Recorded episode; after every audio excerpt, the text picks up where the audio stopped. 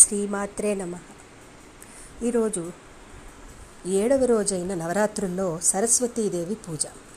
సరస్వతీదేవి అనగానే మనకి బాసర మహాపుణ్యక్షేత్రం గుర్తుకొస్తుంది. బాసర మహాపుణ్యక్షేత్రం. చదువుల తల్లి సరస్వతీదేవి కొలువున్న పవిత్ర ప్రదేశం. జ్ఞానాన్ని విజ్ఞతను ప్రసాదించే సరస్వతీదేవి ఈ ఈ సన్నిధిలో చిన్నారులకు అక్షరాభ్యాసం చేయిస్తే వారికి చదువు బాగా అబ్బుతుందని భవిష్యత్తులో గొప్ప ప్రయోజకులు అవుతారని భక్తులు నమ్ముతారు. తెలుగు వాళ్ళే కాకుండా ఇతర రాష్ట్రీయులు కూడా భాసర జ్ఞాన సరస్వతీదేవిని దర్శించుకుంటారు. వ్యాస మహర్షి ఈ ప్రాంతంలో సంచరించారని స్థల పురాణం చెబుతోంది. ఆ స్థల పురాణం గురించి వివరంగా తెలుసుకుందాం. రామాయణ కాలానికి సంబంధించిన కుంభకర్ణుని వృత్తాంతం అందరికీ తెలిసిందే. కుంభకర్ణుడు తన తపస్సుతో బ్రహ్మదేవుని సంతుష్టిని చేసి తనకు మృత్యువు అనేది లేకుండా ఎప్పటికీ జీవించే ఉండాలని వరం కోరదలిచాడు. కానీ ఆ వరం ఇవ్వడం బ్రహ్మదేవుడికి ఇష్టం లేదు. కుంభకర్ణుడు తన పట్టుదల వీడక వరప్రాప్తి కోసం తపస్సు కొనసాగించాడు. బ్రహ్మదేవుడి యుక్తితో సరస్వతీదేవిని వేడుకున్నాడు.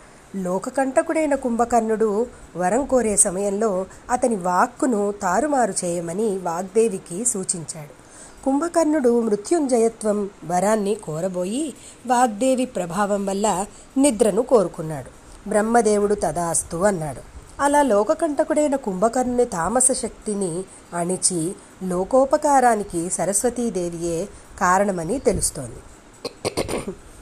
ఇంతకీ బాసరలో జ్ఞాన సరస్వతీదేవిని ఎవరు ప్రతిష్ఠించారు? బాసరలో సరస్వతీదేవిని ప్రతిష్ఠించిన వివరాలు తెలుసుకోవాలని నారదునికి ఆసక్తి కలిగింది.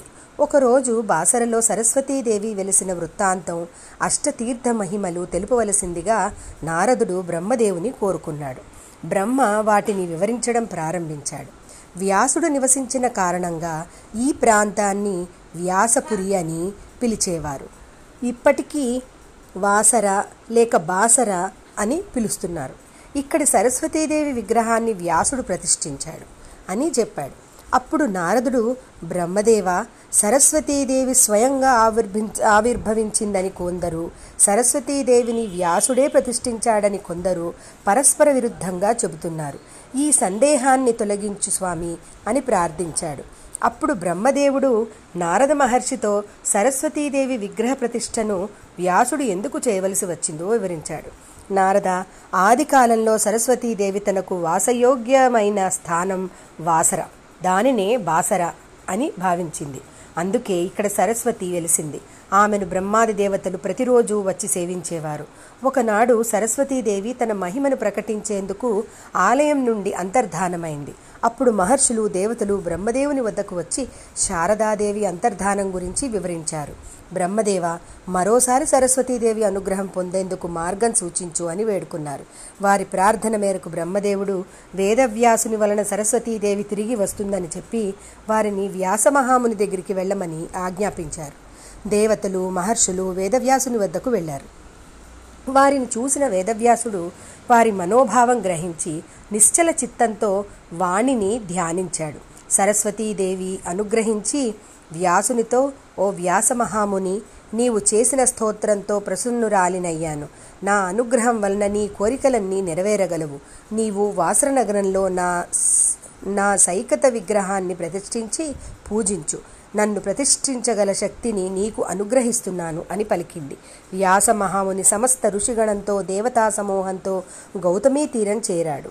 గౌతమీ నదిలో స్నానమాచరించి జ్ఞాన సరస్వతీదేవి రూపాన్ని నిశ్చల మనస్కుడై ధ్యానించి విగ్రహాన్ని ప్రతిష్ఠించాడు.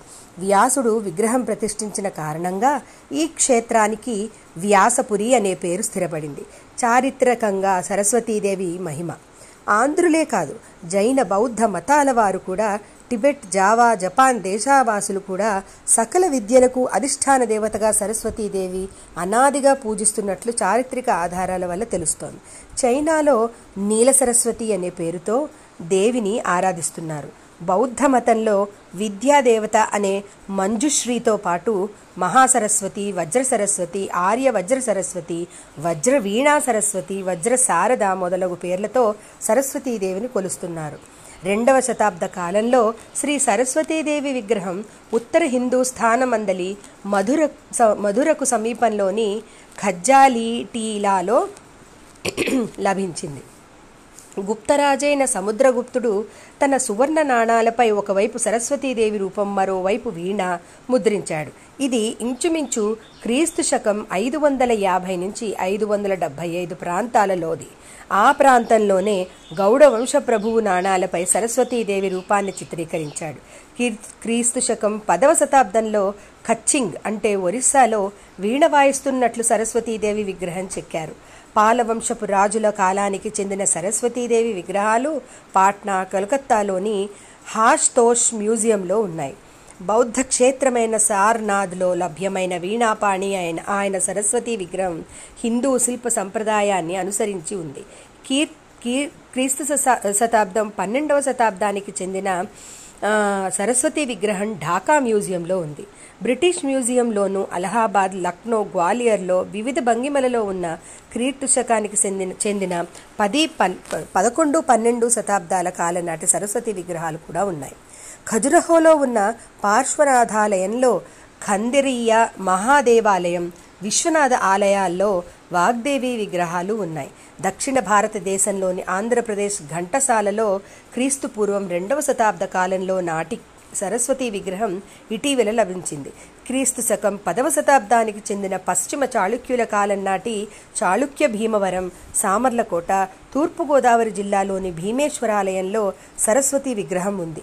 కారంపూడి ఆలయంలో తంజావూరులోని బృహదీశ్వరాలయాలలో హళబీడు మధుర శ్రీరంగంలో కూడా సరస్వతీదేవి విగ్రహాలు ఉన్నాయి. భారతదేశంలో గల సరస్వతీ దేవాలయాలన్నింటి కంటే కాశ్మీర్లోని సరస్వతీ దేవాలయం బాసరలోని జ్ఞాన సరస్వతీ దేవాలయం సుప్రసిద్ధమైనవి. ఇంకా శ్రీ శంకర భగవత్పాదులు ప్రతిష్ఠించిన శృంగేరి శారదా దేవాలయం శారదా పీఠం జగత్ ప్రసిద్ధి చెందాయి. ఇక బాసర క్షేత్ర వివరాలు. వేదవ్యాసుడు సరస్వతీదేవిని ప్రతిష్ఠించినందువల్ల వ్యాసుడు ఈ క్షేత్రంలో నివాసం ఉన్నందువల్ల వ్యాసరా అయినది. మహారాష్ట్ర భాషా ప్రభావం వల్ల బాసరా అని వ్యవహరిస్తున్నాం మనం. పూర్వం ఇమాం పాహి కుతుబ్ షాహీ స్థూల సుల్తానుల పరిపాలనలో స్వార్థపరులు ధర్మద్వేషులు సనాతన ధర్మం విధ్వంసకులై కొందరు దుండగులు పరమ పవిత్రమైన వ్యాస నిర్మిత మందిరాన్ని మహాలక్ష్మి విగ్రహాన్ని పరిసర దేవాలయాన్ని ధ్వంసం చేశారు. ఆ మూకలు సత్పురుషుల ధనమాన ప్రాణ నష్టం గావిస్తుండగా సురాగ్రేసరుడు మక్కాజీ పటేలు కొందరు యువకుల సహాయంతో ఆ దుండగులను తరిమివేసి శ్రీ సరస్వతి మందిరాన్ని పునర్నిర్మించారు. జగద్గురు పీఠాధిపతులు శ్రీ శ్రీ శ్రీ విద్యారణ్య భారతీ స్వామి సుమారు రెండు వందల సంవత్సరాల క్రితం పునఃప్రతిష్ఠించారు. ఈ ఆలయ పూజా విశేషాలు కూడా తెలుసుకుందాం. నిత్యం ఉదయం ఐదు గంటలకు సరస్వతీమూర్తికి వైదిక మంత్రోపేతంగా పంచామృతంతో ధూపదీపాలతో షోడశోపచార పూజ నయనానందకరంగా చేస్తారు. ఉదయం సాయంకాలాల్లో ఆరు గంటల నుండి పూజ ప్రారంభమవుతుంది. పెద్ద సంఖ్యలో భక్తులు పూజా కార్యక్రమాల్లో పాల్గొంటారు. ముఖ్యంగా ఇక్కడ అక్షరాభ్యాసం చేయిస్తే పిల్లలకు చదువు బాగా వంట పడుతుందని విశ్వసిస్తారు. దేవికి పలక బలపం కాగితం కలం సమర్పిస్తుంటారు. కొందరు ధనికులు వెండి బంగారంతో చేసిన వాటిని సమర్పిస్తారు. కేశఖండనం ఉపనయనం వివాహం భజనలు జరుగుతూ ఉంటాయి. ఇక విశేష ఉత్సవాల గురించి తెలుసుకుందాం. బాసరలో ముఖ్యంగా ప్రతి సంవత్సరం మూడు సం- ఉత్సవాలు జరుగుతాయి. ఆశ్వయుజ శుద్ధ పాడ్యమి మొదలు నవమి పర్యంతం నవరాత్రి ఉత్సవాలు జరుగుతాయి. ఉదయం సాయంకాలం శారదాదేవికి అరవై నాలుగు ఉపచారాలతో చతుషష్ఠి పూజ వైదిక పద్ధతిలో వైభవోపేతంగా అర్చన జరిపిస్తారు. శ్రీదేవి భాగవతం దుర్గా సప్తశతి పారాయణం మహర్నవమి రోజున చండీ వాహనం శాస్త్రీయంగా చేస్తారు. విజయదశమి రోజున వైదిక మంత్రంతో మహాభిషేకం సుందరమైన అలంకారం సాయంత్రం పల్లకీ సేవ సమీ పూజ మొదలైనవి నయనానందకరంగా జరుగుతాయి. ఇక సరస్వతి జన్మదినోత్సవం ఎప్పుడు? అదే శ్రీ పంచమి మాఘ శుద్ధ పంచమిని వసంత పంచమి లేక శ్రీ పంచమి అంటారు. ఆ రోజు శ్రీ సరస్వతీదేవి జన్మదినోత్సవం. దేవి జన్మదినోత్సవాన్ని కూడా ఎంతో ఘనంగా ఇక్కడ జరుపుతారు. ఆ తరువాత మహాశివరాత్రి ఉత్సవం కూడా ఇక్కడ జరుపుతారు. మహాశివరాత్రి పర్వం మొదలుకుని మూడు రోజుల పాటు గొప్ప జాతర జరుగుతుంది. వేలాది భక్తులు పవిత్ర గోదావరిలో స్నానం చేసి పతిత పావని అయిన వాగ్దేవికి ప్రదక్షిణాలు చేస్తూ పునీతులవుతారు. ఇహ బాసరకి దగ్గరగా ఉన్న దర్శనీయ ప్రదేశాల గురించి కూడా తెలుసుకుందాం. ప్రధాన దేవాలయానికి తూర్పున ఔదుంబర వృక్ష ఛాయలో దత్త మందిరం ఉంది. అక్కడ శ్రీ దత్తాత్రేయ స్వామి దివ్య విగ్రహం దత్తపాదుకలు కూడా ఉన్నాయి. ఇక మహాకాళి దేవాలయం పశ్చిమ దిక్కున నిత్యాస్ నిత్యార్చనలతో చూడముచ్చటగా ఉంటుంది. శ్రీ వ్యాస మందిరం దక్షిణ దిశలో ఉన్నది. వ్యాస భగవానుని విగ్రహం వ్యాసలింగం మహామహిమాన్వితమైనవి బాసర్ గ్రామానికి వెళ్ళే దారిలో ఓ పెద్ద శిల ఉంది. దానికి వేదవతి ధనపుంగవుడు అని పేరు. దాన్ని చిన్న శిలతో కొడితే విచిత్రమైన ధ్వని వస్తుంది. యాత్రికులు ఈ వేదవతి శిలను తప్పక దర్శించుకుంటారు. గోదావరి సమీపాన ఒక శివాలయం ఉంది. పూర్వం బాసర క్షేత్రాన అనేక దేవాలయాలు ఎనిమిది వైపులా వైభవోపేతంగా విరాజిల్లినట్లు బ్రహ్మాండ పురాణం వలన తెలుస్తోంది. ఇక మధుకరం.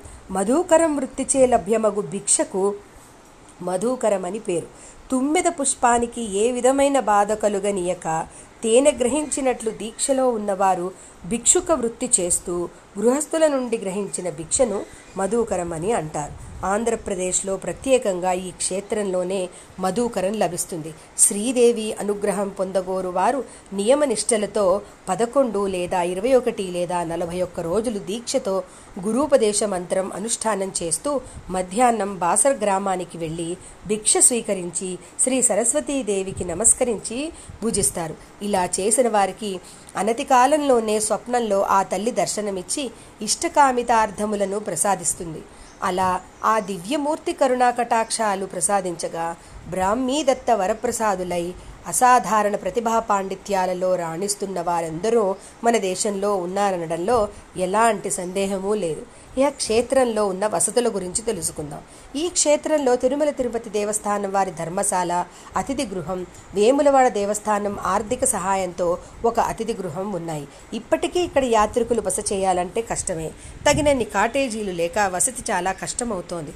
గోదావరిపై వంతెన నిర్మాణం పూర్ పూర్తయి రవాణా సౌకర్యం మెరుగుపడిన తర్వాత ఇక్కడికి భక్తులు అధిక సంఖ్యలో వస్తున్నారు. అయితే ఇలా వచ్చిన యాత్రికులు తగిన వసతి సౌకర్యాలు లేక అవస్థ పడుతున్న మాట మాత్రం వాస్తవం. ఇక ఆలయ పునః పునర్నిర్మాణం. ఇటీవల ఆంధ్రప్రదేశ్ ప్రభుత్వ దేవాదాయ శాఖ ధర్మాదాయ శాఖ సర్వశ్రేయోనిధి నుండి పొందిన ధనంతో శ్రీ సరస్వతి దేవాలయం శ్రీ మహాకాళి దేవాలయం పునర్నిర్మించారు. ఈ దేవాలయం పరిపాలన బాధ్యతలు బాధ్యతలు దేవ దేవాదాయ ధర్మాదాయ శాఖ నియమించిన ధర్మకర్తల సంఘం కార్యనిర్వహణాధికారి నిర్వహిస్తున్నారు. రవాణా సౌకర్యం గురించి తెలుసుకుందాం. హైదరాబాద్ నుండి మన్మాడ్ షిరిడీ వెళ్ళు మీటర్ గేజ్ రైలు మార్గంలో నిజామాబాద్ తర్వాత నాలుగవ స్టేషన్ బాసర. హైదరాబాద్ నిజామాబాద్ నిర్మల్ భైంసా నుండి ఆర్టీసీ బస్సులు కలవు. సుమారు నిజామాబాద్ నుంచి ముప్పై ఐదు కిలోమీటర్ల దూరంలో బాసర ఉంది. హైదరాబాద్ నుంచి రెండు వందల కిలోమీటర్లు ఉండవచ్చు. నిజామాబాద్కు అక్కడి నుంచి బాసరకు బస్ సౌకర్యం ఎక్కువ. బాసరకు ప్రతి శనివారం ఆంధ్రప్రదేశ్ టూరిజం శాఖ ప్రత్యేక సర్వీసు నిర్వహిస్తున్నది. అందరికీ ఆ భగవంతుని అనుగ్రహం కలగాలని మనస్ఫూర్తిగా చేస్తూ ఈ ఈ ఈ